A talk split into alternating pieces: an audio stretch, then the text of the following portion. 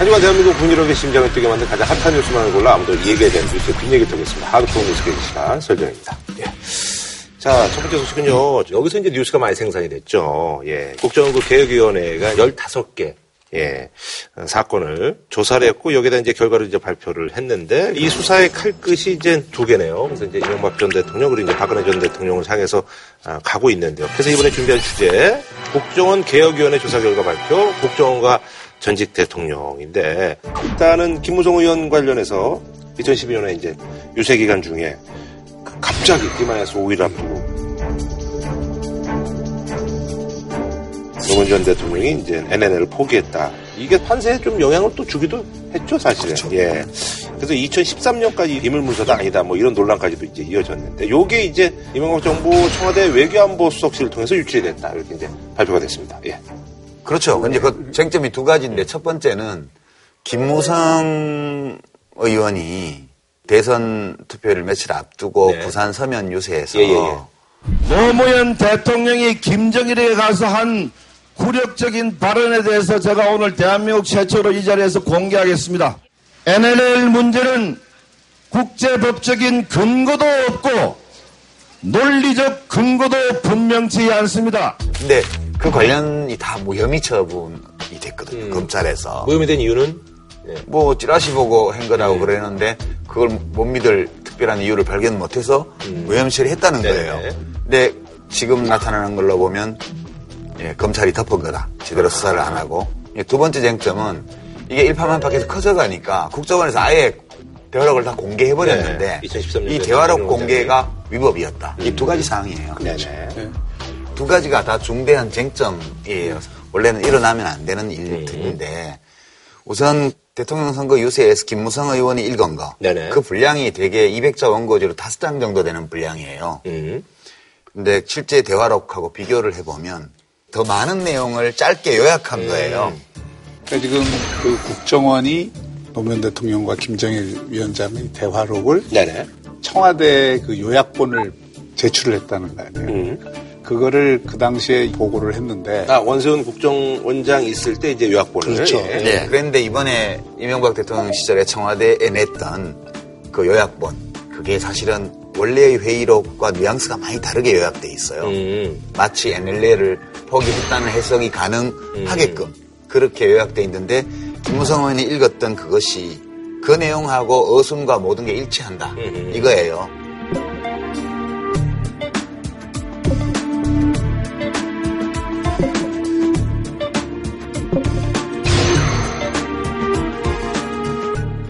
그러니까 고전에 정문원 의원이 국정감사장에서 최초 폭로했던 것도 아마 이제 그 요약본에서 나온 것이었을 음. 거고. 그런데 국정원에서 그 요약본은 왜 만든 거예요? 아, 그거는 원래 음. 노무현 대통령이 퇴임하면서 지정 기록물로 해서 네네네. 30년 동안인가 네네네. 못 보게 해놓은 거예요. 그러니까요. 예. 근데 후임 대통령인 이명박 대통령이 그걸 필요로 할 수도 있기 때문에 음. 그거를 필요할 때 보라고 국정원에 남겨놓은 거예요. 그러면 음. 풀텍스트를 그냥 전문을 봤으면 되는데 음. 이제 그 요약을 하는 과정에서 일정한 왜곡이 이루어진 거죠. 음. 압축하면서. 그렇게 된 거고. 그 다음에 김무성 의원이 어느 회의에서 한 발언, 그러니까 그게 2013년 6월 26일인데 이때가 새누리당 최고중진회의예요. 여기서 발언한 내용을 어느 언론이 보도를 했는데 지난 대선 때 내가 그 대화록을 다 입수해서 읽어봤다. 몇 페이지 읽다가 손이 떨려서 다 못 읽었다. 원문 보고 우리 내부에서 회의도 했다. 근데 우리가 먼저 까만 모양새가 안 좋아서 원세훈 국정원장한테 공개하라고 요구를 했는데 원세훈이가 거부해서 그걸 공개를 못해서 내가 한 거다. 음. 이렇게 얘기를 한 걸로 나와요, 다. 그러니까 이거는 원문 전체를 봤든 아니면 청와대에 제출했던 요약본을 봤든 다 본 건데 만약 대화록이 기밀 문서라면 요약본도 역시 그에 준하는 기밀 문서인데 이거를 정치적인 목적으로 가서 읽은 거니까 이 건은 지금 수사를 새로 해야죠.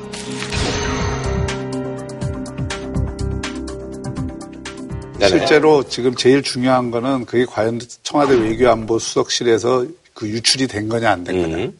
이거를 지금까지 김표 전략기획관과 당시 김성한 전 외교안보 수석 조사에서는 네네. 유출한 바가 없다고 음. 지금 답변을 받은 상태이기 때문에 네네. 김무성 의원이 발표한 자료가 원래는 찌라시에서 봤다고 한 네네네. 건데 외교안보 수석실에서 받은 것인지 아니면 음. 국정원에서 제공을 받았는지 이거는 이제 검찰 수사에서 더 밝혀져야 될 그렇죠. 이제 앞으로 수사를 해봐야 돼요. 네네네. 또 하나의 쟁점은 남재준 국정원장이 이 대화록을 전면 네네네. 공개해버린 건데 남재준 원장은 이것이 공공기록물이다. 음. 국정원이 보유하고 네네. 대통령 기록물이 아니고. 예, 네. 공공기록물이기 때문에 국정원장이 판단해서 일반 기록물로 전환하면 네네네. 공개할 수 있다 이렇게 주장하면서 공개를 한 거예요. 네. 근데 문제는 이 대화록의 작성 주체가 국정원이 아니라는 거예요. 음. 이게 국정원 문서가 네네. 아닌 거예요. 왜 그렇게 됐냐 하면 남북 정상회담을 할 때 녹음 문제 때문에 실랑이가 좀 있었대요. 음. 북측하고 우리 네네네. 측 사이에.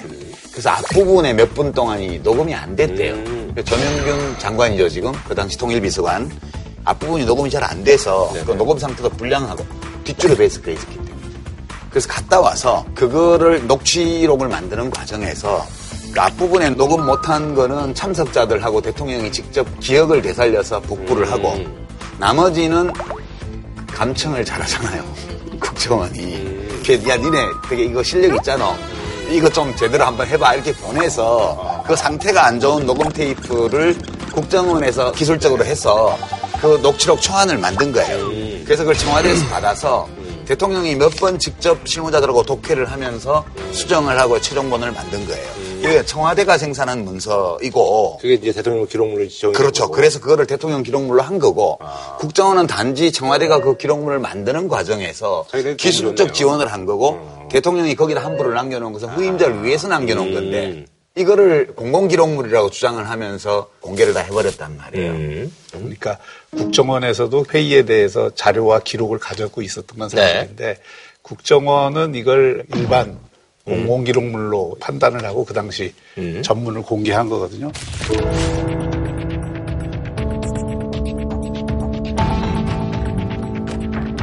근데 이번에 이제 개혁 TF에서 찾아낸 것은 그게 조명균 비서관이 당시에 이 녹취를 한 것이다. 그러니까 이미 대통령 기록물로 돼 있기 때문에 이거는 공개해서 되는 자료가 아니다라고 하는 게 지금 개혁 TF의 주장인 것이고 음. 이거는 이제 검찰에서도 이 문제에 관해서 법리적 판단을 예. 해야 근데 재밌는 거는 이번에 대화록 공개에 대해서는 이렇게 댓글 사건이나 국정원의 정치 개입을 감추기 위해서 가짜 사무실 만들고 이렇게 다 국정원에 협조를 했던 파견 검찰 검사들조차도 또 국정원 소속 변호사, 음. 법률 전문가조차도 이거는 아닌 것 같다고 다 반대를 했대는데 아, 공개하지 말자고. 예. 내 결단이라고 그러면서 음. 그 공공기록물로 규정을 하고 등급을 낮춰서 공개를 해버렸다는 거예요. 음. 아니 근데 남준 원장이 그 의도는 뭘로 이제 짐작이 되세요? 정치적 의도는 그냥 뭐 영웅 심리 뭐 이런 거예요? 아닙니다. 그런 건 아닐 거고 네. 본인 자신이 국가안보에 대한 굉장히 음. 투철한 생각을 갖고 있고 그 NLL 대화록에 나타난 내용들이 문제가 있다고 판단을 했을 음. 거예요. 그래서 그 문제에 계속 대해서 이제 문제가 되니까. 국민들이 알 권리가 아하. 있다 이렇게 판단을 했겠죠. 음. 네, 정무적으로는 김무성 의원의 선거유세장 발언으로 불거진 국가기밀 에, 유출에 관한 정치적인 시비가 음. 대선이 끝난 후에 네, 계속 계- 있었죠. 계속 예. 확전되는 음. 양상이었단 말이에요. 그러면 원인 제거를 하면 되잖아요. 음. 누구나 대화록을 볼 수 있게 해버리면 이 논쟁이 더 길게 안 끌 거 아니에요. 음. 그래서 정무적 판단을 긍정적으로 보는 그런 측면. 음. 좀 나쁘게 굳이 보자면 음. 정부 여당이 처해 있는 정치적으로 비난받을 수 음. 있는 그런 행위가 더 후유증을 남기지 않도록 후폭풍을 끊어주기 위한 네. 정무적 판단? 예. 이제 어느 건지는 모르죠. 알겠습니다. 예. 국정 그 특수활동비 이제 청와대 상납. 요거는 이제 남재준 전 원장도 얘기를 했네요. 먼저 이제 박근혜 대통령이 요구를 했는데 여기에 이제 본의 어떤 그 감정도 치사하다는 생각이 들었다. 네네. 그 우선 경위는 이재만 총무비서관이 이제 이른바 문고리 3인방 네네. 중에 한 사람이죠. 이 남재준 원장한테 전화해가지고 대통령 지시니까 그 특수활동비 원장목 중에서 돈 좀 보내라. 이렇게 해서 이제 원래 5천만 원씩 매월 네네네. 줬다는 거죠. 네네. 이제 그러다가 어, 남재준 원장이 그만두고 그 다음에 이병기. 이병기 국정원장. 국정원장이 왔죠. 이때 1억을 올라간 거예요. 아하. 올려서 좀 하다가 비서실장으로 왔잖아요. 네네네. 그리고 그 뒤에 이병호, 이병호. 국정원장이 왔는데 이병호 국정원장이 와서 그걸 끊을 수가 없죠. 음, 그렇죠. 예. 그렇게 해서 이제 탄핵 직전까지. 이 돈이 계속 가서 한 40억 요것만 해서 됐다고 그러는데 음. 이거는 법리적으로 보면 매물죄죠. 공무원이 자기 휘하에 있는 공무원 보고 야, 네 업무 추진부 중에 그 뭐 증빙 서류 안 붙여도 되는 거 있으니까 내가 좀 갖고 와. 그러면 안 갖고 오면 어떻게 할 거야 이렇게 얘기를 안 해도 네네. 갖고 와 하는 순간 벌써 이거는 뇌물을 강요하는 거예요. 그러니까 먼저 청와대에서 요구했으니까 청와대가 주범이 되는 거지. 그 다음에 거기에 따랐던 국정원장들은 좀 덜하겠죠. 자기가 먼저 준 것보다. 어째 국정원장이 대통령에게 어디다 쓰는지 모르는 돈을 상납했다는 건 대단히 부적절하고 네네네. 그 옳지 못한 네, 행동이면 분명한데 법리적으로 문제가 되는 건 국정원장의 특수활동비는 국정원장의 정무적 판단에 의한 재량권을 갖고 그 돈을 쓰는 것이거든요. 그리고 대통령한테 바치는 거는 거기 없어요. 그 이제 대통령이 국가 전체 통치하는데 필요한 자금이니까 나한테 그 특수활동비를 일부 나눠 쓰자. 이렇게 해서 만약에 그 돈이 갔다 그러면 국정원장을 뇌물 공여로 이게 볼 수 있느냐. 이건 이제 법리적으로 아. 문제가 좀 될 수가 있죠. 근데 대통령이 뭐 국정원의 업무를 대행하는 사람이라면 말이 되죠. 아니 그러니까 국정원장이 뭐 국정원의 기조실장 목소리 판공비 중에서 야 나 좀 작업 열심히 하다 보니까 내 몫에 특수활동비가 좀 부족해. 너 좀 남았지? 좀 갖고 와봐 내가 쓸게. 이러면 그렇게 돼요. 근데 대통령은 그 업무를 보는 사람이 아니잖아요. 그러니까 국정원에서 청와대로 돈이 넘어갔다는 거는 그거는 기본적으로 원래 국정원의 업무 영역을 벗어난 거고 국정원 특수활동비가 증빙 서류 없이 쓸 수 있는 게 뭐 5천 원 가까이 있다 하더라도 목적을 벗어나면 안 되잖아요. 국가 예산이라는 거는. 그래서 이거는 법적으로 국고를 횡령한 거로 뇌물을 제공했고 국고를 횡령한 돈을 뇌물로 받았고 이렇게 법리적으로는 갈 가능성이 검찰은 매우 이제 높죠. 그렇게 주장을 네. 할 것이고 아마 법원 가도 그렇게 될 걸요. 박근혜 대통령 입장에서는 아마 이 문제에 대해서 유구무원으로 갈 거예요. 그러면 입이 있어도 말을 안 예, 한다. 입이 있어도 말을 안 하는 전략을 알겠습니다. 예. 자, 그리고 있잖아요. 노무현 전 대통령 그 논두렁식의 보도 의혹에 대해서는 우리가 이제 그 언론 프레를 지시한 적이 없다. 아, 라고 했는데 국정원이 노 전 대통령 수사팀장인 이인규 당시 대검 중수부장을 만난 사실이 드러났습니다.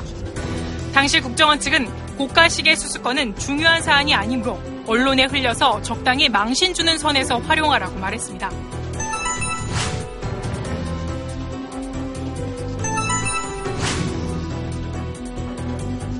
그거를 이인규 중수부장은 국정원 직원한테 들었고 음. 보도가 나오니까 논두렁 시계를 KBS, SBS에게 국정원 직원이 흘렸다. 이렇게 이제 추정을 했다고 볼 수 있죠. 그래서 이제 그거는 KBS와 SBS 기자들이 이 취재원이 누구인가를 조사해 보면 금방 알잖아요. 음. 그 이런 검찰이라고 지금 얘기가 나오잖아요. 예, 그러니까 이거는 국정원에서 뭐 논두렁 시계를 얘기한 건 아니고 네네. 당시 국정원에서는 노무현 대통령 부부가 고가의 시계를 네. 받아서 그 당시 노무현 대통령이 굉장히 화를 냈다 그러죠. 네. 그래서 그거를 갖다 버리라고 했다는 게 객관적인 사실인 것 같은데 이 과정에서 나타났던 문제가 두 가지가 있어요. 첫 번째는 이 사건 처리에 관해서 국정원장이 대검 중수부장을 만나가지고 의견을 준 거잖아요. 불구속으로 하라. 국정원장이 만난 건 아니죠. 대통령도 개별 사건에 대해서 수사지휘 못하게 돼 있어요. 근데 저걸 원칙이죠. 뭐. 만약 이명박 대통령이 이 건에 대해서 전임 대통령을 이렇게 구속하고 그러면 안 된다는 판단을 했다면 법무장관에게 지시해서 법무장관으로 하여금 검찰총장을 지휘해서 이것을 불구속 기소하도록 처리했어야죠. 정치적인 어떤 명령을 네, 내면서. 그게 그게 합법적으로 할 수 있는 일이잖아요. 그렇게 하지를 않고 이제 원세훈 원장이 자기 직원을 통해서 중수부장한테 의견을 줬단 말이에요. 이게 자세히 잘못된 거죠. 두 번째는 그 내용이 사실이 아니에요. 그 시계건들이 논두렁에 버렸다 이게요. 이 진술 자체가 없었거든요. 이 문재인 대통령이 그때 변호사로서 조사과장 전체에 입회했잖아요. 음. 이런 얘기는 없었어요. 아주 없는 얘기는 아니고 시계는 있었거든요. 음. 제가 직접 노무현 대통령한테 들었어요. 그 돌아가시기 얼마 전에. 4월 그때가 20일인가 네네네. 제가 갔을 때인데 제가 직접 노무현 대통령한테 들었어요. 그 돌아가시기 얼마 전에. 4월 그때가 20일인가 네네네. 제가 갔을 때인데 재임 중에 회갑을 받으셨는데 그때 박연사 씨가 네. 노무현 대통령의 형제 노건평 씨를 통해서 선물을 한다고 했는데 못 갖다 주고 화를 낼까봐 그냥 퇴임할 때까지 가지고 있었대요 시계를 가지고 있다가 퇴임해서 봉화마을로 오시니까 그 노건평 씨 부인인가가 권 여사한테 네네네. 이랬다고 해서 줬다는 거예요. 음. 그래서 이제 권 여사가 그걸 받으셔가지고 그냥 감춰놨대요. 음. 근데 그때 이지원 복사 한 것 때문에 검찰이 압수수색을 들어온다는 얘기가 음. 아하, 있어서 예. 잘림이 뭐가 있는지를 목록 점검을 하자. 이렇게 해서 그 재산 목록을 만드는 과정에서 시계의 존재를 알게 됐다는 거예요. 아, 그래서 이 시계 뭐야 이렇게 해서 굉장히 그 여사님한테 화를 내고 그리고 그 시계를 어쨌냐 하면 망치로 깨서 버려버렸다. 하도 화가 나서. 그게 제가 들은 얘기예요. 네네. 그런데 이거를 시계를 논두렁에 버렸다 그러니까 온 언론에서 논두렁에 시계 주스러 가자 뭐 이런 거를 조장을 하고 이렇게 된 거죠 그게. 근데 지금 기자들이 이- 얘기하는 걸로는 국정원 개혁위원회에서 이렇게 조사해본 바로는 검찰에서 들었다는 거예요. 그럼 이거는 그 당시 원세훈 국정원에서 직접 기자들에게 자기들이 소스를 준 게 아니고 소스를 주더라도 검찰이 확인해 봐라고 했을 거고 이런 얘기가 있는데 그다음에 검찰에서 누가 확인해 준 거예요. 왜냐하면 중수부장이 직접 안 해줘도 그러니까 그 당시 제가 이제 다른 검사들이 얼마든지 할 수 있죠. 그 분위기를 좀 보가면 지금 이 뭐 대통령이 국정원장을 시켜서 국정원장이 직원을 보내서 불구속 기소를 하도록 했다. 이거는 그냥 추정일 뿐이고 당시 청와대 분위기도 그랬고 전직 대통령을 불구속 수사로 하는 게 원칙이다. 이런 흐름이었는데 사실은? 검찰이 그 당시에는 굉장히 구속 수사를 주장을 했어요. 그런 흐름을 아는 뭐 국정원 직원이 음. 개인적으로 친분이 있으니까 이인규 어, 중수부장에게 불구속 수사로 하는 게 맞다 이런 얘기를 건넸을 수 있겠죠. 음. 근데 어쨌든 이게 논두렁 시계라고 하는 이 자극적인 그러니까 그냥 시계를 그 논두렁에 버렸는지 안 버렸는지도 확인이 안 되는 것 자체는 그렇게 바람직한 거라고 보지 않아요. 일단은 그 김관진 전 국방부 장관이 이제 구속이 됐잖아요. 그래서 이제 검찰 조사에 이제 그 이명박 전 대통령한테 북한 사이버 사령부 활동을 보고를 했다. 시인을 한 그런 상황이잖아요. 예. 검찰이 제기한 에, 거는 크게 두 가지입니다. 하나는 네네. 정치관여. 음. 그게 군형법상 네. 정치관여죄라는 게 있어서 댓글 작업을 통해서 일부 정치관여한 사실이 음. 드러났고 두 번째는 군무원들을 뽑는데 3급 신원조회를 해야 되는데 1급 일급까지 올리고, 신원조회를 네. 했다. 대통령과 정부 여당 지지를 위한 사이버 심리전에 적합한 보수 우익 성향 인원을 선발하기 위해 1급 신원 조사를 실시하라고 지시했습니다. 그게 직권 남용이다. 예, 호남도 뭐그 제외하고. 호남 그 얘기는 아. 뭐 김관진 장관이 호남뿐인데 호남 사람들 제외하라 이렇게는 얘기를 안 했습니다. 70여 명을 뽑는 과정에서 이른바 호남 출신을 배제할 때도 우리 편을 뽑으라는 대통령의 지시가 있었다는 것입니다. 이제 이 두 가지인데 네네네. 이 정치관여죄에 관해서는 이게 이제 전직 사이버 사령관들은 전부 집행유예나 선고유예를 받았고 네네네. 이태하 심리전단장만 지금 유죄를 받은 음. 거예요. 근데 이번에 검찰이 댓글로 정치관여라고 얘기한 부분들이 뭐 한 8천여 건 되는 걸로 알려져 있는데 네네. 그 8천 여 건이 대개 제주 강정마을 문제라든지 음. 그 천안함 폭침 문제라든지 이런 이런 문제들 네. 국가 안보와 관련된 관련된, 사안인데 뭐 천안함 폭침을 자작극이라 한다든지 이런 거에 관련된 음. 대응. 댓글들을 음. 달면서 그 비판을 한 그런 거를 이제 네네네. 정치관여 라고 한 부분이 에, 상당 부분이에요. 음. 그 다음에 이 신원조회를 상급에서 1급으로 올렸다는 거는 이건 국방부 지침이기 때문에 음. 국방부 장관의 정책적 판단에 의해서 얼마든지 상급을 1급으로 음. 할수 있다라는 게 이제 김관진 장관의 자, 입장이죠. 이거 직권남용이 아니다. 예. 그러니까 법, 법적으로 따지면 지금 박 교수님 말씀하신 것처럼 논리를 펼 수 있다고 봐요, 저는. 근데 이제 이 문제는 우리가 어떤 측면을 주목해서 봐야 되냐 하면 공사 구분의 문제예요. 그러니까 이명박 대통령이 그 당시 정부를 이끌면서 국가 정파로부터 독립해 있어야 될 국가 기관을 정파적 관점에서 활용했다는 문제거든요, 이게.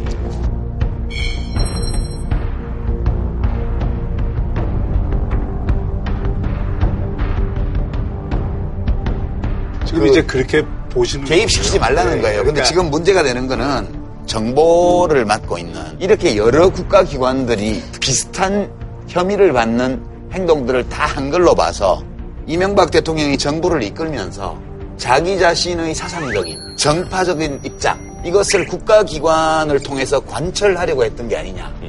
이렇게 관철하는 과정에서 불법 행위가 동반이 됐잖아요.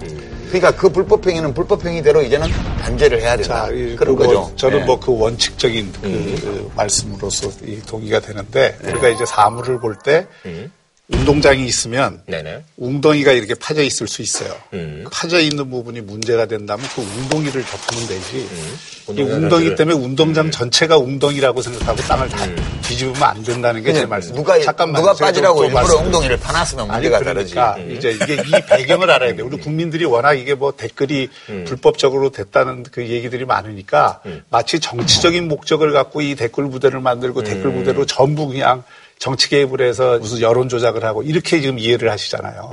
근데 그거는 사실은 너무 부분을 전체로 이그 과장 해석한 거다. 그 말씀을 제가 좀 드리고 싶은 거예요. 왜냐하면 그 사이버 사령부 생기기 전에 기무사, 네네. 기무사 전에 합참에도 있었어요. 그 2004년에 어떤 일이 있냐면 김정일이 이렇게 얘기를 합니다. 이 인터넷이라는 게 보안법이 무력화된 특별 공간이다. 이건 항일 유격전 때 무기 총과 같은 역할을 하니까 인터넷에서의 사이버 심리전을. 적극화하라. 아. 이런 교시를 내립니다. 그 뒤로 몇 년간 경찰국 산하에 이 사이버 심리전단, 댓글 부대 이런 것들이 계속 만들어져요. 거기에 대응하기 위해서 국정원에도 2006년에 사이버 심리전단이 만들어진 거고. 북한에 대응하기 위해서. 그리고요, 그 연장선상에서 쭉 있었는데 그 북한의 사이버 심리전이라는 게 그 연변이나 이런 데에서도 IP를 가지고 또 국내에도 약 110개 가까이 되는 종북 사이트들이 있어요. 네네네. 거기에서 하는 주로 된 내용이 우리 국책 사업이라든지 또는 안보에 관련된 현안들에 대해서 여러 가지 선전 선동과 유언비를 하는 거잖아요. 그리고 거기에 대한 대응이 주 업무예요. 그렇게 기획된 거고 네네네. 지금 댓글 전체에서 문제가 된다는 것이 대개 1%에서 2% 수준의 문제가 정치 관여가 되는 거고 네. 나머지 97% 98%는 다 그와 같은 기본적인 활동이라고요. 근데 그 그러니까 분류에는 사실 동의하기 어려워. 왜냐면 우리가 그걸 다 본 게 아니라서. 아니, 그거는 그거는- 그냥 그분들이 주장하는 거예요. 아니, 0.5%밖에 안 된다. 뭐 아니죠. 그 뭐, 1%도 안 된다 이런 얘기가. 어, 문제가 된 댓글은 전체의 0.9%그 중에 절반만 법원이 받아들였어요. 그러니까 0.45%의 진실입니다. 하지만 이 내용은 3년 전 국방부 자체 조사 내용에 근거한 겁니다. 그런데 당시 조사는 검찰 수사에서 엉터리로 드러났습니다. 당시 조사본부가 사이버사의 압수수색을 미리 알려줘 하드디스크와 서버 등을 파기하도록 한 상태에서 조사가 이뤄진 겁니다. 그러니까 이거를 제가 이게 말씀드리고 싶은 거는 대북 사이버 심리전을 하다 보면 또 이런 것도 있잖아요. 이게 국내의 종북 세력 분명히 그 존재하거든요. 그 종북 세력에 대응을 하면서 그와 연계된 비슷한 주장을 하는 어떤 뭐 정당이나 정치인이 있다 할 때 그때 거기에 대해서 비판을 하는 거. 이게 지금 다 정치 관여로 되는 거거든요. 그래서 그런 부분을 충분히 주의를 안 하고 이거 일탈을 막지 못한 책임. 이건 있다고 봐요. 근데 그래서 그거를 아니 박 교수님 그, 예. 그 전에 더 말씀하시기 전에 사이버 사령부나 국정원 댓글팀이 그런 걸 하면 안 되는 거예요. 박 교수님이 군 사이버 사령부 사령관이다 하면 음. 그런 일 하시겠어요? 그러니까 제가 사령관이면 그걸 하는 게 아니고요. 음. 북에서 말하자면 우리 대남 심리전을 하기 위해서 글을 퍼뜨리는 걸로 의심되는 IP는 IP 차단을 해야 되고요. IP 차단으로만 불충분한 어떤 사이트가 있으면 음. 그 절차를 밟아서 그 사이트를 폐쇄하고 접근을 막아야 되고요.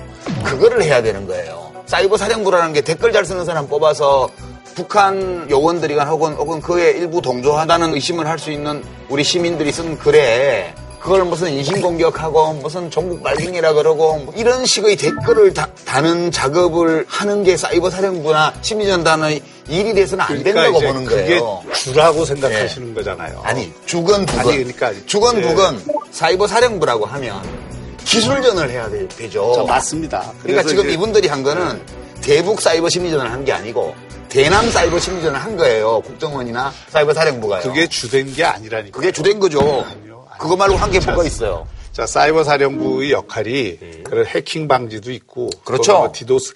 이게 2011년, 12년에 북한에 의한 사이버 공격이 네네네. 굉장히 심화됐기 때문에 그때 이 사이버 사령부를 만들어야 된다는 그렇죠. 논의가 나온 거고 경찰청 추산으로도 2011년에서 2015년까지 친북 종북 게시물이 12만 348건이 게시가 됐어요. 그거는 경찰의 주장이고요. 그 사람들 눈에는 지금 뭐 국방부에서 가지고 있는 그 무슨 불온서적 리스트 못 보셨어요, 최근까지? 멀쩡하게 서점에 다 있는 책도 전부 종북 그러니까. 불온으로 돼 있어요. 그는 경찰청에 그 일을 하는 사람들이 정말 종북의 그물을 넓게 쳐서 데이터를 낸 거예요. 저는 거기 동의 못 해요. 그뿐만 아니라 정부가 시민들이 잘못된 의견을 내는 거에 대해서 익명으로 숨어서 그렇게 욕설과 비방을 섞어서 대응하는 거를 우리가 심리전이라 그런다면 그런 문제가 많은 거 저한테 대한 것도 게시물 보니까요. 아이고 정말 창피해서 어떻게 한, 한 나라의 국가정보기관의 수준이 이런 정도냐고 한숨이 날 정도의 글들이에요. 저는 다. 저는 그런 방식으로 심리전을 한 거에 대해서 동의하지 않습니다. 예. 그리고 저도 그거는 바람직하지 않아요. 그 저도 그분들이 말하는 종북의 범위에 네. 들어있는 인물이었더라고요. 아니 그제 글이요. 모르겠어요. 제 말이, 제 뭐, 강연이. 공무원이 댓글을 달고 싶으면 자기 어느 부처에 일하는 뭐 공무원인데요. 이거는 잘못된 정보입니다라고 올려줬든가 기고를 하든가 이렇게 해야지. 그거를 익명으로 숨어서 입에 담지도 못할 인신공격을 야당 정치인한테 해대는 이런 댓글들을 달고 무슨 이상한 그림을 합성하고 이렇게 했는데 그걸 모르고 있었다면 그 장관하면 안 되는 사람이고요. 알고도 묵인했다면 처벌받아야 돼요. 그런 것들을 막지 못한 책임 거기에 대해서는 처벌을 받을 수 있어요. 근데 이걸 지금 김관진 국방부 장관은 사이버 사령부가 이러이러한 네, 네. 역할을 한 거에 대해서 보고를 받았다는 이유로 만약에 구속이 된다면 저는 뭐 재판에 가면 이거 굉장히 그 논란이 많이 될 소지가 있다고 생각합니다. 근데 저는 그것 좀 다르게 보는데요. 네. 보고를 받은 게 큰 죄가 아니라고요. 장관이 밑에 사이버 사령부가 이런 일을 하고 있다는 걸 보고를 받고 그걸 내버려뒀어요. 아니, 그러니까 사이버 사령부에서 이러이러한 목적으로 정치적 댓글을 달라고 장관이 지시를 했다든지 그러면 문제가 되죠. 근데 그 그런 내용이 아니라 사이버 사령부가 이러이러한 활동을 하고 있고 이러이러한 어떤 에, 그 동향을 장관한테 보고했다는 것 때문에 장관이 구속이 돼야 된다 그러면 그럼 김관진 장관도 이제 그런 식의 보고를 이제 이명박 전 대통령에게 했다는 얘기죠? 지금 검찰에서 김관진 장관이 청와대에 보고했다는 내용 또는 들었다는 내용도 아주 일반적이고 추상적인 짓이에요. 아니, 아니 요. 구체적으로 보면 사례를 보면 네. 뭐 어떤 사건에 대해서 부정적인 여론이 얼마였는데 우리가 이렇게 작업을 해서 뭐 댓글 비율이 어떻게 바뀌고 이런 보고들을 하잖아요. 그러면 장관이 그런 보고를 받으면 그만해. 이렇게 얘기를 해야죠. 이명박 대통령은 어떤지 모르겠으나 뭐 그 사이버 사령관이라든가 기관진 장관 이런 분들은 이런 방식으로 하는 것이 나라를 위하는 길이라고 진정으로 생각할 수 있었다고 자, 봐요. 보세요, 유 작가님. 예. 제일 문제가 되는 건 선거에서 뭐 여당을 유리하게 한다든지 그런 거잖아요. 그것도 내용을 제가 다 봤어요. 보니까 대부분 그 경계에 있는 것들이 많아. 일반적으로 누구 정치인을 욕하고 이런 에, 것들은 정말 그, 어, 그 중에 일부 중에 일부가 있어요. 근데 그런 거를 모아갖고 보고를 장관한테 할 때 사이버 사령부가 아, 우리가 이게 정치적으로 이렇게 해서 했습니다. 이렇게 보고를 하겠느냐고요. 아니, 그래서 쫙 보면 알죠. 그걸 보면 몰라요. 그러니까 그런, 그걸 보고도 판단 못하는 사람이 장관을 했다는 게 비극이고요. 그리고 원세훈 국정원장 경우는 아예 그런 지시를 다 한 걸로 나오잖아요, 지금. 그러니까 원세훈 국정원장은 아예 그런 정치적 목적을 가지고 국정원을 완전히 정치적으로 오염시킨 장본인이고요. 그 다음에 그게 이명박 대통령이 어떻게 관련된지는 모르겠어요. 저는 아직까지 나온 걸로는. 어, 어쨌거나 그래서 이 런 지금 상황에서 지금 이명박 전 대통령이 이제 그 바레인으로 이제 저 강연을 갔잖아요. 이명박 전 대통령이 이제 입장 표명을 했습니다 공항에서. 그래서 그러나 지나간 6개월 적폐 청산이라는 명목으로 보면서 이것이 과연 개혁이냐 감정풀이냐 정치적 보복이냐 이런 의심이 에, 들기 시작했습니다. 지금 뭐 언론 보도를 통해서 보면 뭐 자사전 읽어본 바레인의 어떤 고위 관리가 감동받아가지고 강연 좀 해달라 해서 간다는 거잖아요. 네네네. 이 자사전 나온 지 되게 오래됐는데 왜 이제 강연 요청이 왔는지도 모르겠지만 이, 이 약속은 제가 알고 있기로는 오래전에 잡힌 약속이고. 아 그래요? 근데 지금 바레인은 우리 직항 노선이 없어요. 제일 많이 가는 곳은 두바이를 거쳐서 가는 거죠. 중동의 허브 공항도 예. 이 지금 굉장히 비난이 많이 쏟아지고 있는 시점에서 이렇게 공항에서 언론에 노출이 되는 이런 일정을 한 데는 아니하면 안 되는 어떤 이명박 대통령으로서는 꼭 해야 되는 뭐 일이 바레인 말고 딴 데 있는 거 아니냐. 이제 이런 문제 제기들도 좀 있어요. 지금. 그래요? 네. 아니, 이제? 여러 억측이죠. 지금 뭐 확실한 사실적 근거를 가지고 얘기할 수가 없는데 이명박 대통령이 워낙 자원외교니 뭐니 해서 네네네. 이 중동 지역에 많이 좀 왔다 갔다 하셨잖아요. 네네네네. 그래서 이제 말 좋아하는 사람들은 아, 저기 좀 출장 좀 가셔야 될 일이 있나 보다. 뭐 이런 이런 수준의 얘기고요. 예, 예, 예. 지금 어디 숨을 데가 없는 사회잖아요. 인터넷도 있고. 그렇죠, 그렇죠. 예, 예. 그래서 가는 데마다 사진도 찍힐 네, 거고 맞아, 맞아, 뭐, 예. 뭐 이제 SNS도 올라올 거고 그래서 좀 눈여겨 보고 있어요. 그런 그런 정도 얘기고요.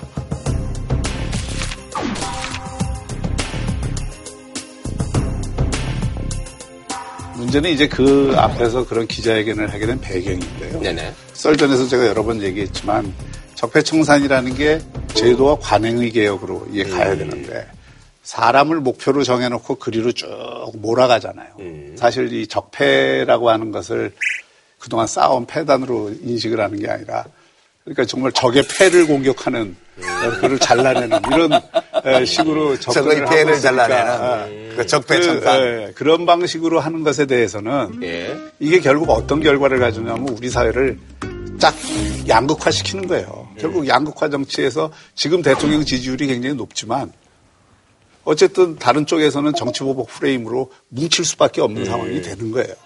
그러면 결국은 이게 탈탈 털어갖고 몇 사람 구속시킨다고 해서 적폐청산이 되는 게 아니잖아요. 뚜렷한 범법행위가 나타난 것도 아닌 걸 가지고 전직 대통령을 수사하고 구속시키겠다는 그런 의도가 너무 드러나니까 거기에 대해서 입장을 발표한 거죠. 근데 이게 이 모든 움직임이 이명박 대통령을 겨냥해서 가는 거라고 볼 수 있는 근거도 또 없어요, 지금은.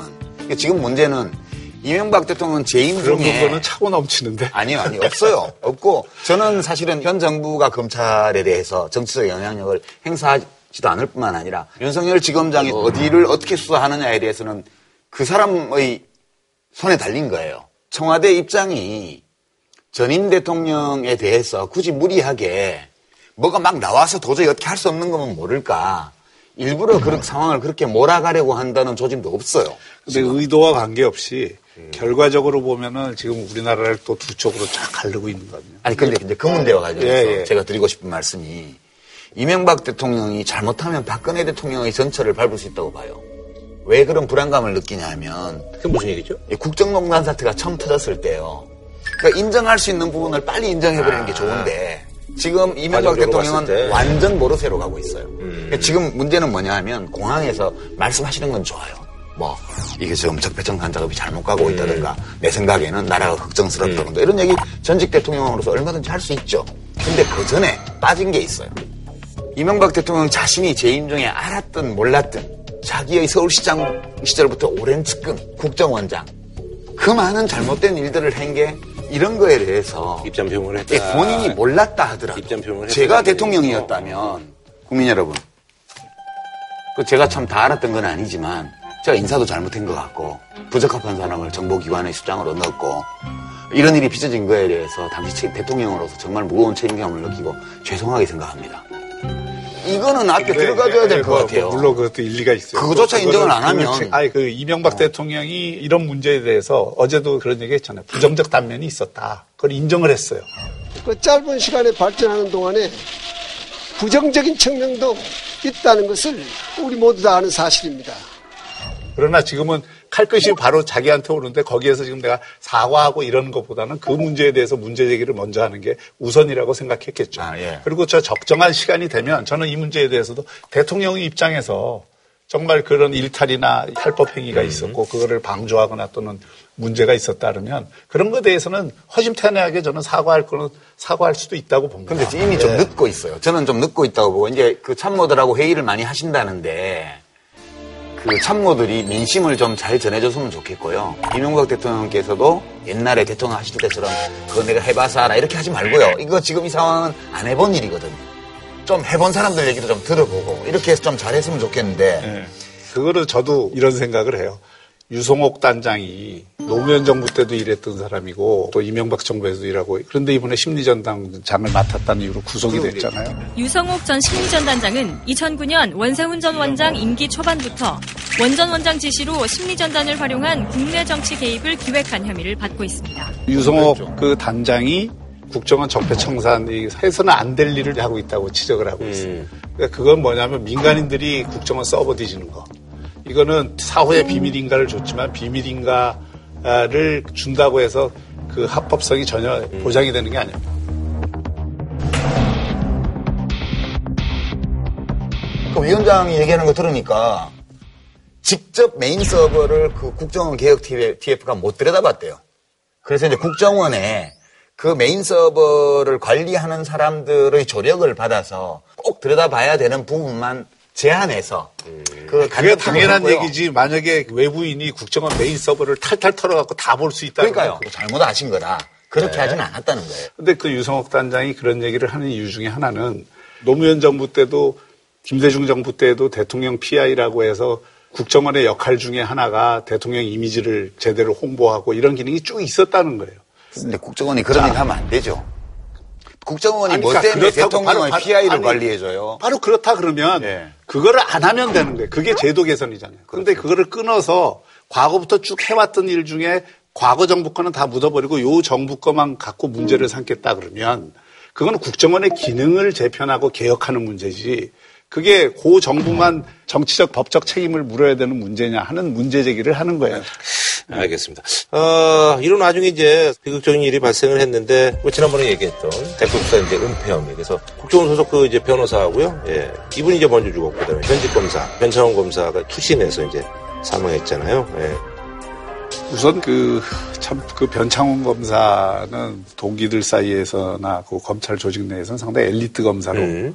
알려진 사람이고 이런 문제에 저희 연루가 돼서 사법 방해로 걸면 그뭐 꼼짝없이 걸리는 지금 음. 사안이니까 자존심을 이기지를 못했던 건 아닌가. 음. 그러니까 이제 이분이 대학교 졸업할 무렵에 사법시험이 됐고 쭉 공안 쪽에서 있었고요. 공안 수사를 총괄 기획하는 자리에 있었잖아요. 검사장 승진 직전 상황이었고 음. 그렇게 오랫동안 좀 남한테 숙이는 일 없이 살아온 분이세요. 근데 지금 국정원 파견 나가서 갔다 오면 다 승진도 하고 그래 왔는데 그 가 있는 동안에 한 일 때문에 저희가 지금 승진은 커녕 엄청난 음. 불명예를 덮어쓰고 좀 감옥 가게 생겼잖아요.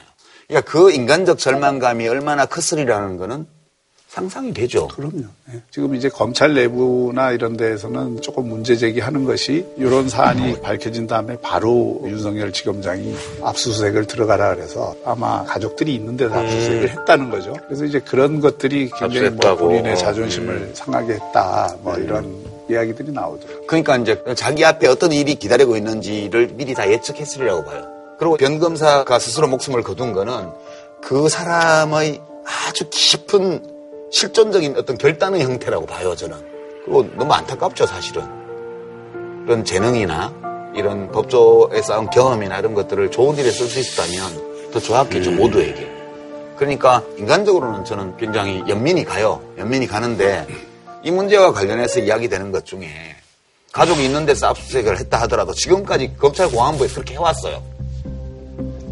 수십 년 동안 공안부 검사들 눈에 걸린 사람들은 밤낮이 없어요. 다 그렇게 압수했다고요. 그리고 뭐 후배 검사한테 조사를 받았다.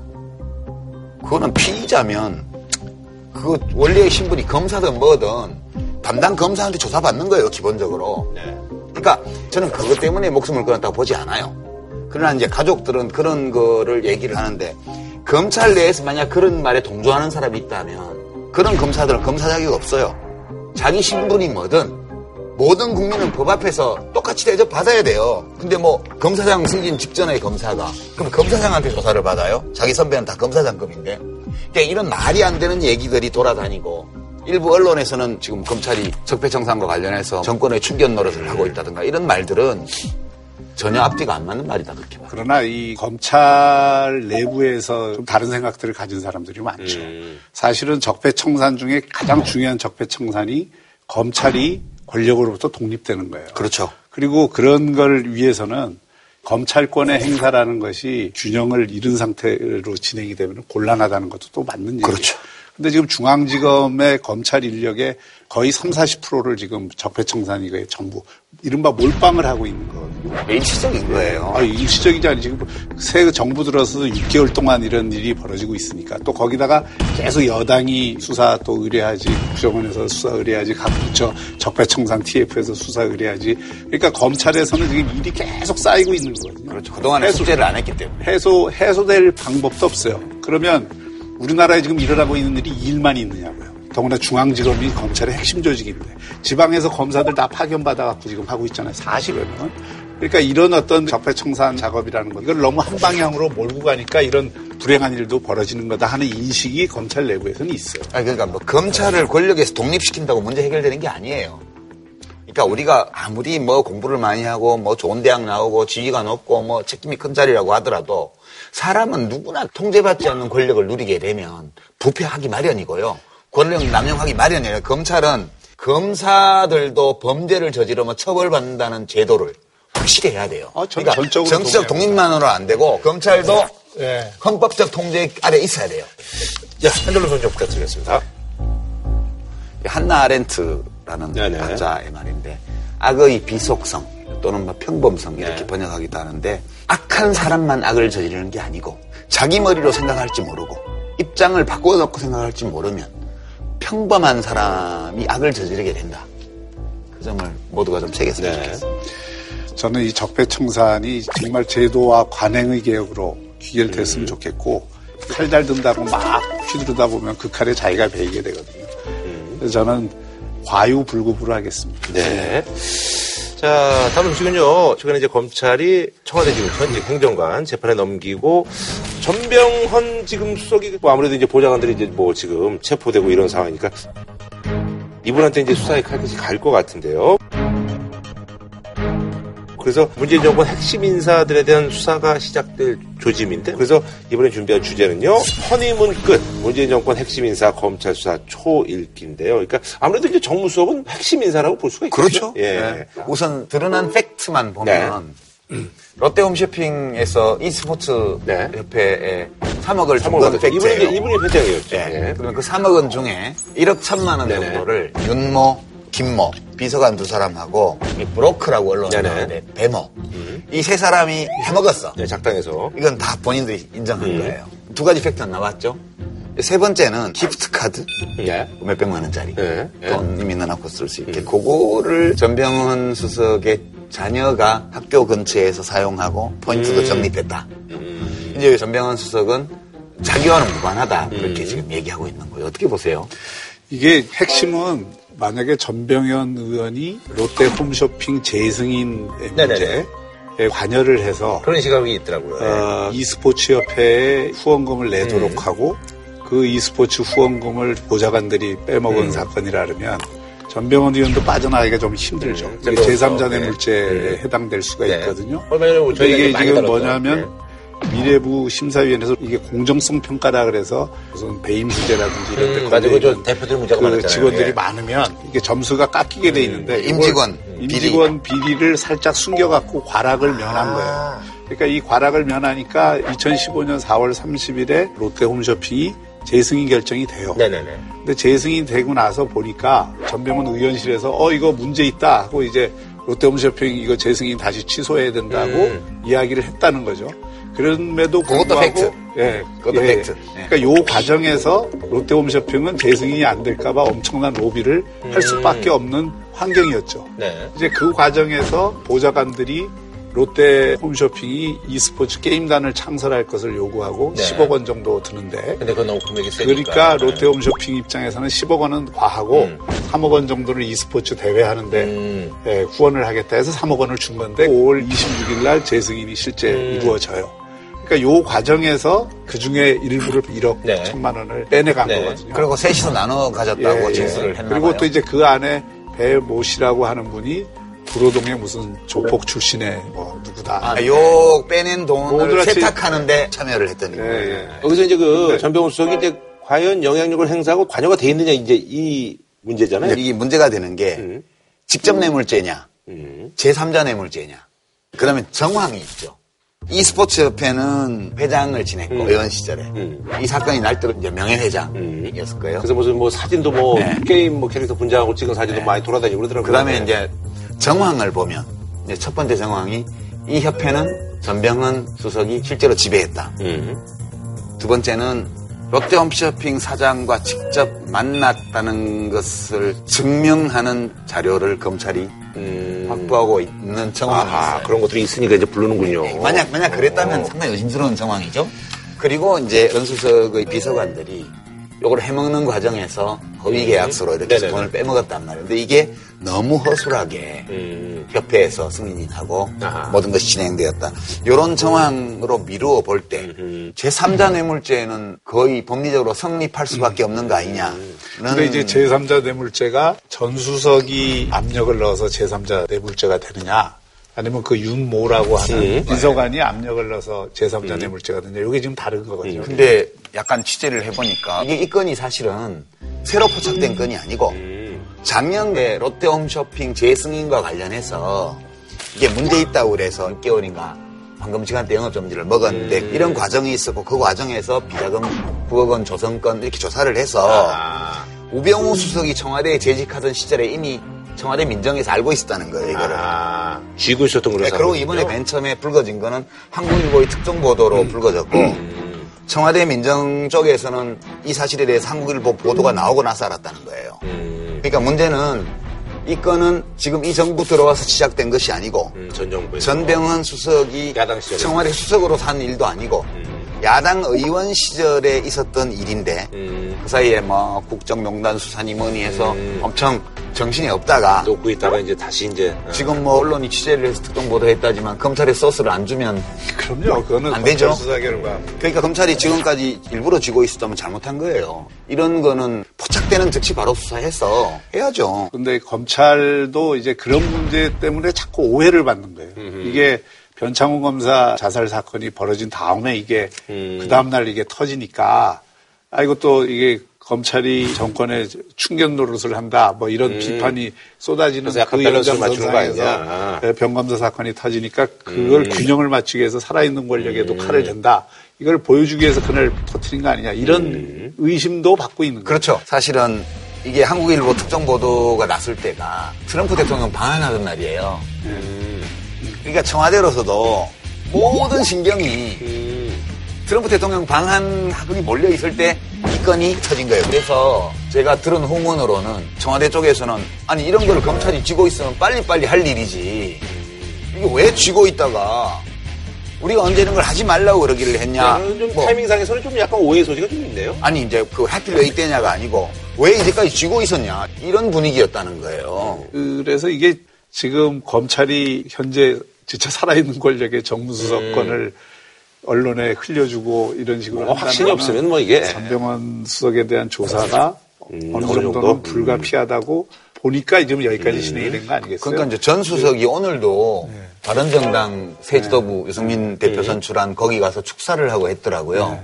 이제 기자들이 물으니까 아까 우리 얘기했던 논두렁 시기의 사건 그런 것처럼 상황이 재현되고 자기가 모략을 당하고 있다 이런 발언을 했는데 저는 되게 부적절한 거라고 봐요 이게. 저는 청와대에서도 이게 대통령 비서관은 본인이 이게 유죄냐 무죄냐 이게 중요한 게 아니고 대통령이 국정을 수행하는데 부담이 되느냐 안 부담이 되느냐 이게 자신의 처신을 결정하는 기준이 돼야 되거든요.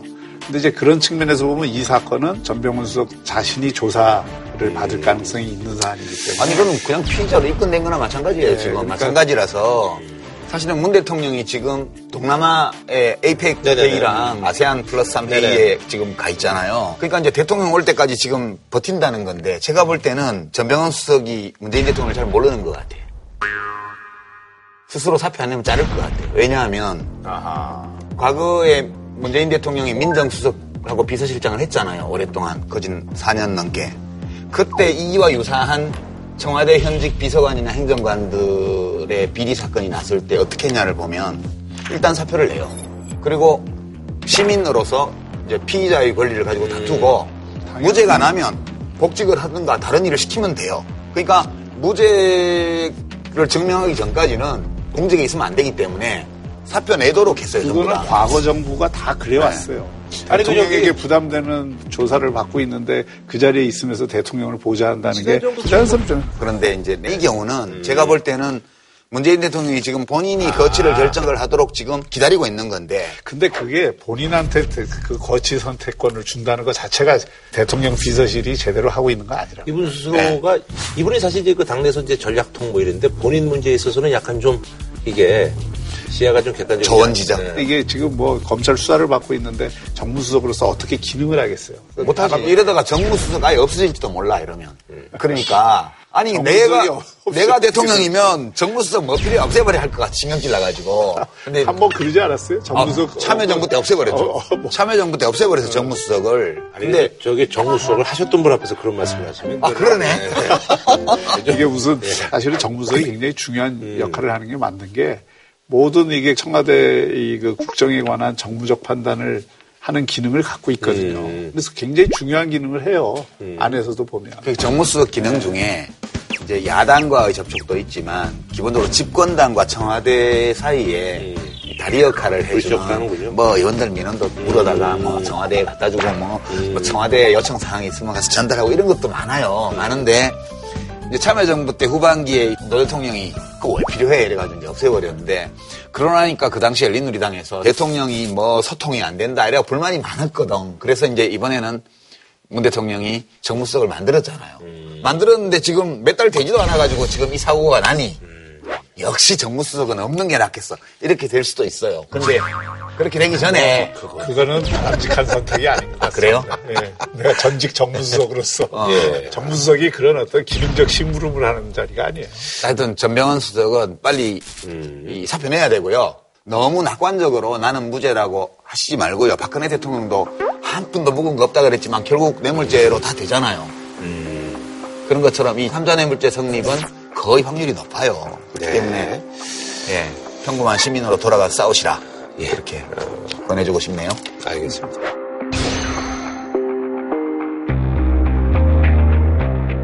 자, 그리고 이제 사실 그 행정관 중에서 제일 유명한 행정관이잖아요. 예. 박근혜는 아, 행정관이 이렇게 유명한 건 우리 네. 역사상 처음인 것 같아요. 근데 이분이 이제 사실 이번에는 저 공기소고법 위반 혐의로 이제 기소가 됐는데 사실 이분이 이제 그런 그 정치 어떤 행사라든지 기획 쪽에 아주 뭐 탁월한 어떤 공영 기획가죠.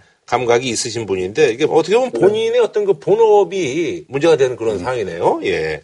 요거 좀 소개를 해 주시죠. 예. 탁현민 비서관이 어쨌든 문재인 정부로서는 놓치고 싶지 않은 상당히 뛰어난 홍보 역량. 음. 지금 이제 뭐 대중들로부터 큰 호평을 받은 그런 어떤 기획 뭐 호평 뭐 이런 것들 다 독도 세우고 뭐 그런 거. 네. 그거는 독도 세우는 제가 보기에는 뭐 그래 조금 좋은 기획은 아닌 것 같은데. 그 전에 이제 뭐 이렇게 뭐 이렇게 소통하고 뭐 커피 이렇게 그렇죠. 뭐 그러니까 마시고 뭐 이렇게 직원들하고 뭐 이런 것들. PI 예. 대통령의 그 President Identity라 해서 이게 이미지. 그 대통령 이미지를 구축하는데. 그런 면에서는 탁월한 역량이 있는 것 같아요. 확실해서 그런지 모르겠는데.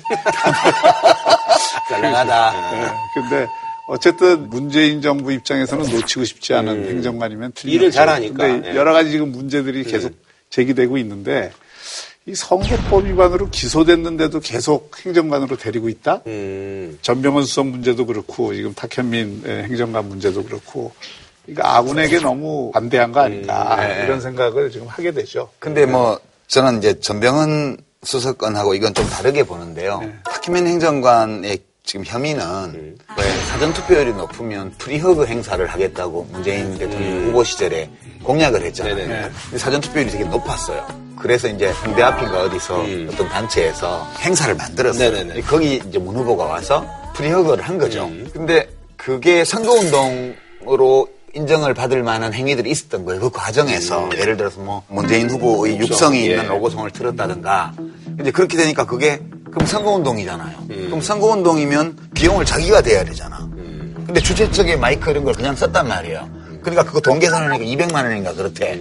그러니까 200만 원만큼의 불법 선거 자금을 받은 거나 마찬가지예요. 근데 이거는 상당히 실수의 측면이 강해요. 근데 그거는 단순히 그렇게 얘기하면 안 되고 선거법 위반이라는 게 작은 게 아니에요. 그거 세요. 이게 징역 아, 2년 그리고 벌금 천, 뭐 몇백만 원 그런 거예요. 지금 기소가 됐잖아요, 이거는. 그리고 선거법 위반이면 상당한 벌금형을 받을 벌금형 가능성이 나오겠죠. 예. 있을 텐데. 근데 본인이 그 선거기획에서 전문가인데 이걸 실수한 측면이 하다 보면 바쁘게 하다 보면 뭐 실수해요. 방심한 거죠. 그러니까 이제 문제는 이 실정법 위반한 행정관을 능력이 뛰어나다 그래서 계속 데리고 갈 거냐. 고민이죠. 실정법 위반을 했으면은 청와대가 다른 데에서도 영을 세우고 그러려면 자기 식구에 대해서도 확실한 조치를 취해야 하는 거지 공정성의 문제가 또 걸릴 수 네, 그만해야 된다. 그런 얘기죠. 기소가 된 이상 음. 본인이 또 도와줄 수 있는 방법이 여러 가지가 있잖아요. 청와대 기획이라는 게 바깥에서도 얼마든지 할 수 있는 거고. 음. 잘못하면 비선 실세 되면 어떻게 해요? 그건 비서질서하고 다르지. 그래요? 아니 청와대 홍보 기획이라는 게 다 외부 외국 외곽 단체들 맞아요. 도움을 외주 많이 줘요. 좀 많이 주죠. 예. 근데 저는 이제 좀 다른 각도에서 탁 행정관이 이제 그만했으면 싶어요. 저는 개인적으로도 알거든요. 네.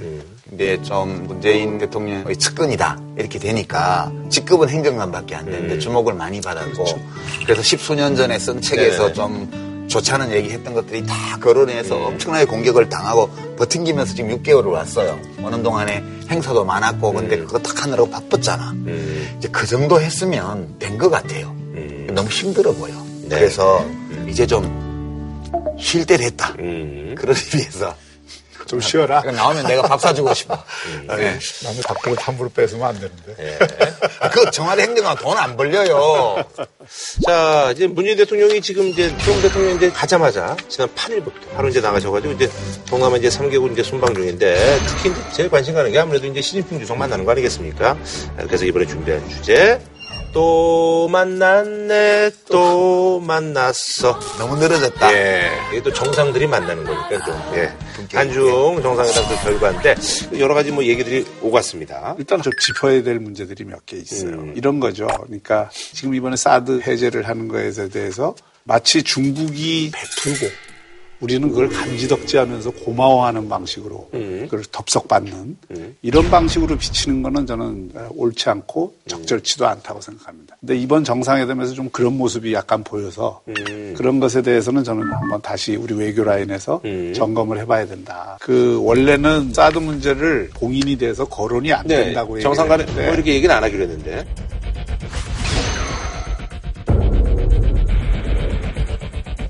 그리고 끝나고 나서 청와대 브리핑이 사드 문제에 대해서 마치 시진핑 주석이 그냥 원칙적으로 이게 거론한 것처럼 브리핑을 했는데 중국의 브리핑은 완전히 달랐어요. 상당히 심각하게 사드 문제를 제기를 했고, 그러니까 중국은 계속 거- 고리를 걸고 있는 거예요. 아, 그. 문제가 해소된 게 아니라는 음. 거를 중국 정부는 확인해 둔 거예요. 네. 시진핑 네. 주석이. 그런 거고 우리 쪽에서는 아, 그 니네 그렇다는 거 우리 알아. 그러고 이제 넘어간 거예요. 네. 넘어간 거고 이 문제는 이제 앞으로 새로운 상황이 생기기 전까지는 다시 튀어오르지는 않을 것 같아요. 일단 관리하는 데 성공했어요. 아니 저는 중국이 경제 제재 해소한 게 마치 우리 봐주는 듯이 해소, 해소 한 것처럼 얘기하면 안 된다 이거죠. 그러니까 자기들도 우리가 100의 고통을 받았으면 60, 70의 고통을 받았어요.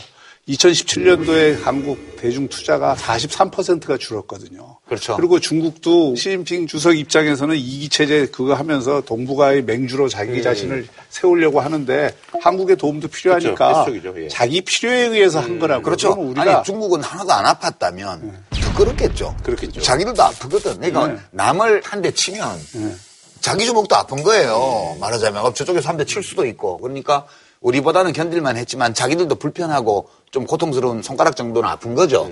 그래서 이제 아, 계속 이 아픔은 좀 곤란하니까 앞으로는 서로 치, 지 말기로 하고 그렇지만 우리가 그 문제에 대해서 계속 보고 있다는 거 니네 잊지 마 라고 말을 한 거고 문재인 대통령은 그냥 좀 뭐 약간 먼산 보는 척 하면서 응 알았어 그러고 이제 넘어간 거라고 보고요. 사실은 그런 문제에 대해서 우리 입장에 대해서 조금 명확히 얘기할 거는 명- 얘기할 필요가 있거든요. 할 말 다 하고 살아요. 아니 왜 북핵 문제에 대해서도 이 지금 북한의 그 변화를 이끌어내기 위해서는 한중 협력이 중요하고 연대를 해야 된다 이 얘기를 해야 되는데 그 얘기하기 전에 중국은 쌍중단 쌍개병 그 자기들 주장해 왔던 이런 거를 이제 중국이 계속 주장해 왔잖아요. 그건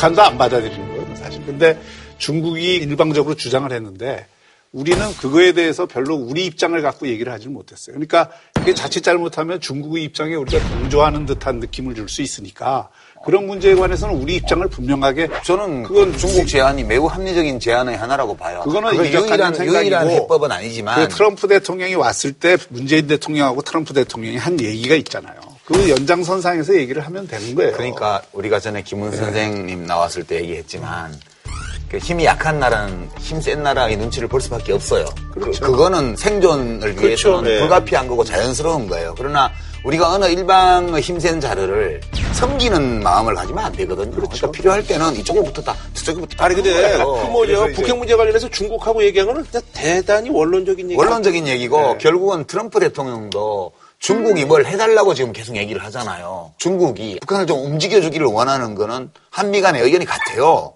어차피. 트럼프 대통령은 자기가 나서서 문제를 풀 생각이 없어요. 그 저기 지금 어떻게 좀 그런 움직이는 국면들이 좀 조성되고 있는 거예요? 지금 북한도 일단 움찔한 네, 거 아니에요? 겁을 먹은 상황이죠, 예. 자기들 프로그램에 대해서 재점검을 하는 시기에 들어갔다고요. 음. 그러면 이제 어쨌든 북한이 자기 입장의 전환을 가져와서 국제사회로 나와서 이 문제를 함께 의논해서 해결을 하고 그러면은 이게 사실은 평화협력 그렇죠. 질서가 만들어지는 거 아니에요? 아, 그렇게만 되면 그리고 좋죠. 그걸 하기 전까지는 제재를 강화하는 에, 그 전술을 쓰지 않으면 안 되는 거거든요. 교수님은 욕심이 너무 많으셔요. 저는 일단 나 욕심 별로 없는데. 지금 한중 관계, 욕심이 없는 게 제 문제입니다. 한중 관계, 한미 관계 뭐 이런 것들이 일단 관리 단계로 들어간 것 같아요. 그러니까 이제 그 전에 막 말폭탄이 오가던 그런 위기 국면에서 지금 앞으로 그러면 어떻게 하지? 야 얘기 좀 해보자. 뭐 이렇게 하는 일종의 상황 관리 국면으로 전환되기 시작하는 터닝 포인트 서로 스테이. 예, 이런 거는 만들어졌다고 생각을 해서 저는 뭐 기분이 좋아요. 아, 이, 정, 이 정도라도 해서 시간을 좀 가지면서 또 모색해 보지 뭐 외교라는 거는 그렇게 한꺼번에 팍팍 풀리는 거 아니잖아요. 예, 그러- 그래서 제가 욕심 많다고 그런 거고요. 그렇게만 되면 얼마나 좋겠어요. 안 되니까 그렇지. 그 옛날에 왜 합종연행이라고 있었잖아요. 네네네. 원래는 그 네. 진나라가 그 어원이. 당시엔 제일 강국이었는데 연재, 초한 뭐 합종책, 조, 연행책 뭐 이렇게 다 있는데. 합종이라는 거는 약한 국가들끼리 뭉치는 음. 거고 이제 연행이라는 거는 진나라라고 하는 강한 나라하고 음. 연대를 하는 걸 하는데 우리 같은 경우에는 지금까지는 미국을 중심으로 음. 하니까 연행 정책을 써왔잖아요. 그러니까 이제 이걸 외교를 다변화하고 동북아 질서가 다자 질서로 가고 중국이 음. 이렇게 부상하는 관계에서는 사실은 그 연행 에, 전략이라고 하는 것을 합종 전략으로 점진적으로 바꿔갈 필요가 있다. 이게 균형의 개요라고 지금 이 그 문대 그래서 이번에 이제 그 저기. 친남방 정책도 이제 그런 그런 어떤 차원의 그거는. 지금 이번에 우리가 사드 파문을 통해서 우리가 느낀 바가 그게 어느 나라가 되었든 어떤 특정한 한 국가와 경제적 의존 관계가 너무 깊어지는 네네네. 거는 이게 위기 관리에 문제가 있다는 네. 걸 깨달은 거기 때문에 동남아, 서남아와의 교육 규모를 중국과의 교육 규모로 키워나가겠다는 큰 틀의 어떤 방향 이런 것들을 좀 보여준 거죠, 약간. 근데 이미 네. 쭉 진행이 되어 왔고요. 아세안이나 인도나 음. 이런. 근데 이제 이번에 미국이 그 주창하는 거는 인도 태평양, 네네네. 태평양 인도 일종의 예. 연행 전략이에요. 중국은 1대1로라고 하는 음. 에, 그걸로 연행 전략을 나름대로 피고 있는 거거든요. 근데 이제 이번에 그 한중 정상회담에서는 1대1로에 대해서 예, 동의를 하고 지난번 한미 정상회담 끝나고 나서는 인도 태평양 전략에 대해서는 이 동의를 안 했단 말이에요. 음. 우리가 지금 몸값을 올리고 있죠. 지금 이렇게 기존의 미국 중심의 질서에서 자극체대로 세계 정세가 움직이고 중국이 이렇게 새로운 중심축으로 떠오르는 이런 때는 우리가 어디 묶여있기보다는 그때그때 굉장히 유연하게 예, 국제 질서의 변화에 대응할 필요가 있다고 저는 봐요. 근데 그걸 이제 시기를 잘 선택을 해야죠. 그러니까 장기적으로는 지금 이렇게 가는 게 맞는데 북핵 문제라고 하는 지금 당면한 해결 과제가 눈앞에 있잖아요. 이 시기에는 이거를 잘 관리를 할 필요가 있어요. 그래서 항상 얘기하는 거지만 지금은 한미동맹이라고 하는 연행 전략이 우선이고 중국하고 연행하는 거는 장기적인 거- 과제일 수밖에 없다라고 얘기를 하는 거죠. 그러면 저기 그런 생각을 하는 분들도 계시다는 건 알아요. 아니 저는 동의 안 하지만 북한 그 핵 문제는 그러면 어떻게 시간 끄는 거예요. 이제 약간의 냉각기로 들어가려고 만일- 하고 내년에 어떻게 되는 거예요, 그럼요? 만일 북한이. 네. 북한이 11월 12월에 근데 큰 도발을. 큰 도발을 하지 않는다면 여러 가지 물밑 접촉이 생길 가능성이 높아졌죠. 아. 사실 중국과 북한 관계도 지금 되게 안 좋아요. 안 좋죠. 그 최악이죠, 지금. 장성택을 예. 죽인 다음에 중국은 굉장히 화가 났거든요. 음. 그래서 그 뒤로 사실 북한과 중국 간에도 정치 관계에 있어서는 거의 단절. 지금 최악이죠, 역사상. 예. 북중 관계는 최악인데요.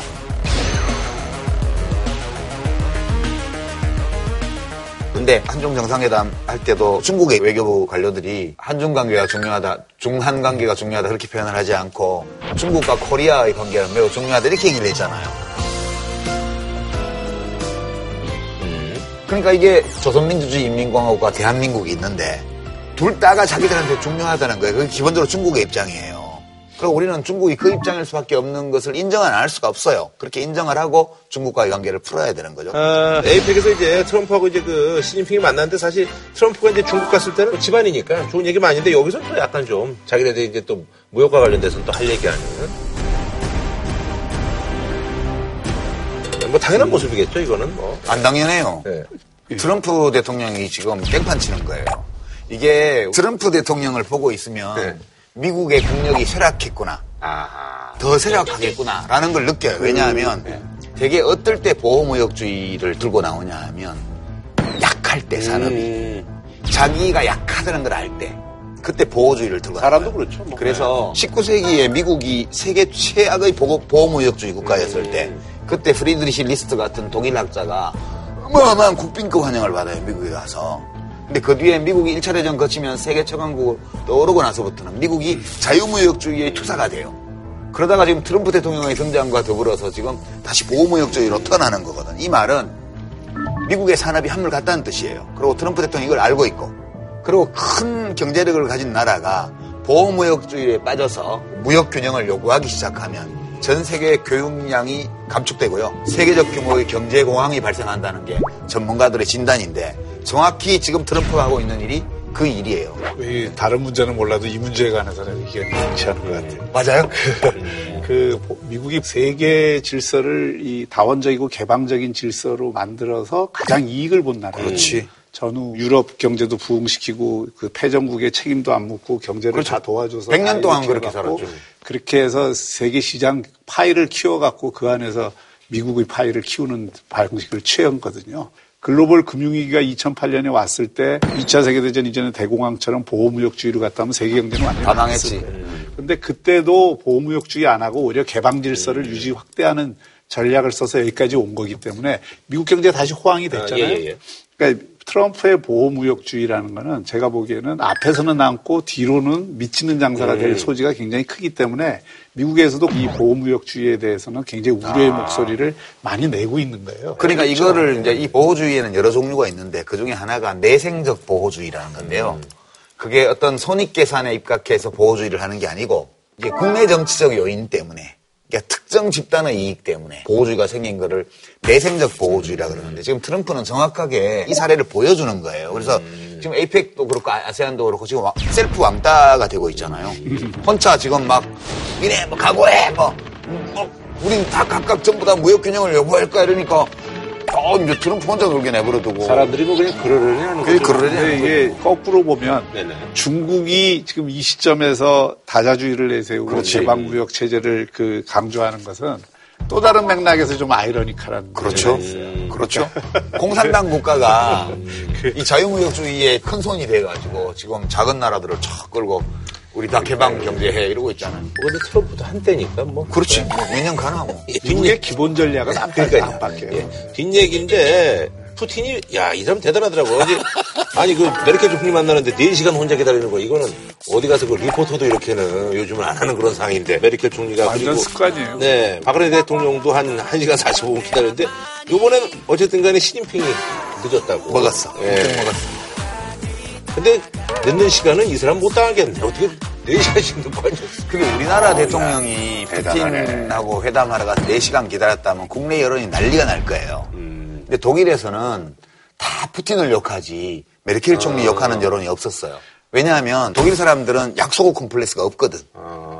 자기 나라 국가 원수가 나라의 이익을 위해서 수모를 견디면서 참고 기다리는 거예요. 총리가 가- 연방 총리가 가서 그러고 있어도 콤플렉스가 없으니까 뭐 푸틴이 나쁜 놈이네. 이- 이러고 있는 거야. 근데 우리나라 같으면 가서 대통령이 4시간 동안 쭈그리고 있다면 막 차고 나와버리니 그게 뭐 하는 짓이야 막 이런단 말이에요. 구력 외교 뭐 이런 거요. 그렇지. 구력 그 외교. 문재인 대통령이 이번에 얼마 기다렸죠? 이번에 40몇 40분. 분인가? 그러니까 최소로 기다린 거예요. 아 34분. 그러니까 이명박 대통령이 러시아 방문했을 때 그 당시는 푸틴이 대통령도 아니고 총리였는데 50분이 늦었어요. 그러니까 습관이라니까 이분은. 근데 자기들 설명은 그거야. 푸틴이 워낙 일정이 많아서 일정을 소화하다 보면 일정이 자꾸 늦어져서. 매일 바빠 어떻게 아 그 와중에 뭐 우통 먹고 납치도 하고 뭐 다 하던데 뭐 말도 안 되는 얘기네. 말도 안 되는 이야기 하고 있어 지금. 나는 그 시진핑 주석이 제일 늦게 온 게 좀 통쾌하더라고. 뭐 습관적으로 늦는 사람은 아니잖아요 시진핑. 주차장에서 기다리고 있는 거 그렇지. 쓱 기다리고 있다가 야, 다 야야 왔냐? 지금. 누가 왔냐? 다 왔냐? 야 이번에는 내가 푸틴보다 먼저 갈 수 없어. 이래가지고 온 거야. 이번에 버르장머리를 고쳐주려고. 예. 아니 그래서 아무래도 대통령들끼리 있으니까 뭐 이 사람들도 이제 보통 사람들이구나 해서 그 트럼프가 이제 요청해가지고 이제 두테르테가 필리핀 그 노래를 불러서 화제가 됐다고.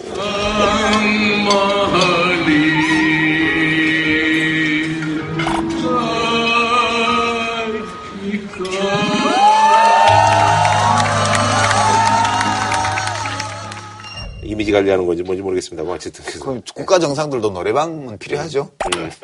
근데 두테르테 필리핀 대통령 은 문재인 대통령도 회담 아직은 안 한 것 같은데 곧 한다고 그랬는데 네. 어그 주먹 날아올라 좀 걱정되더라고요. 문재인 대통령이 그래도 저기 저 특전사 출신이신데 뭐 상담 맡기로. 네. 한준호 평점 아 예. 어저께 남산에 그 저녁에 산책 갔더니 케이블카에 막 중국 사람들이 엄청 많더라고요. 아, 또 오는구나. 예. 네. 그래서 그 식당에 가서 물어봤더니 한동안 좀 뜸했는데 요 며칠 전부터 확 늘었대요. 역시 그 공산주의 사회는 다른 것 같아요. 확 오네. 그 공산주의 아니에요. 야 국가 자본주의 일당 독재. 그동안 그런 나라인데. 싶었나? 예. 예. 그래서 이번에 뭐 여러 여러 정상회담을 했지만 한중 정상회담 그래도 잘 풀려서 다행이다. 저는 뭐 잘 된 측면도 있지만 중국 앞에만 서면 왜 작아지는가. 아, 이번에도 노래네요. 중국 앞에만 서면 왜 작아지는가. 아니 박 교수님은 미국 앞에는 작아지시던데. 아, 그거 우리 전략적인 선택이에요. 그 중국 앞에 작아지는 것도 전략적인 선택이에요. 아, 작아지지 않는 네. 알겠습니다. 저희는 다음 주에 찾아뵙도록 하겠습니다. 한우 특갈비살은 모범 갈비살에서 문화상품권을 진한 국물 설렁탕 도가니탕 전문점 푸주옥. 공무원 강의는 에듀피디. 프리미엄 소고기 무한리필 한상의 소두 마리. 이베리코 베요타 전문 유통 행복 미트에서 백화점 상품권을 드립니다. JTBC